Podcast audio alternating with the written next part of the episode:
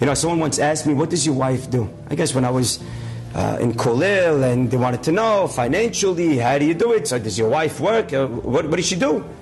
So I said, uh, yeah, my wife does work. She's a diamond dealer.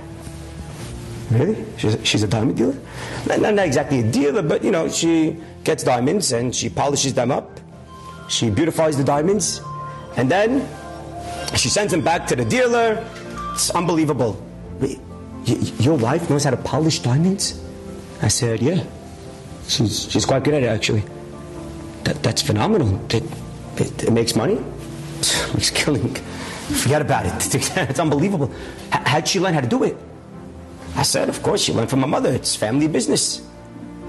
Her mother is also, she knows how to polish diamonds. Your, your mother-in-law, one of the best. They know how to polish the diamonds. They get it. They clean it. Forget about it. Wow. And, he's going on and he's getting excited. And then he says, so, so could she teach my wife how to do it? You know, I, oh, and, he, and he's going on. I got a little nervous. I said, Habib, I'm, I'm not exactly sure what you're thinking. The diamonds are my children.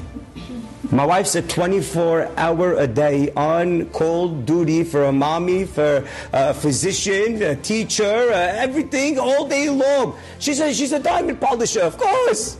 She gets the diamonds, she, she works with the children, she builds them up. What, what, what, do you, what do you think the diamonds are? The diamonds that they sell in 47th Street? Beautiful. What's worth more? A multi-million dollar diamond or one Jewish neshama? What is worth more? Okay, some people polish diamonds, beautiful, and some people polish neshamot. What's greater? She learned it from her mother. Her mother, Baruch Hashem, polishes diamonds also. It's a family business. It just depends what are you calling the diamonds. What are your diamonds? The Benot Israel, they are diamond polishers. They are diamond dealers. Imagine they weren't beautifying the diamonds. How would Bnei Israel look?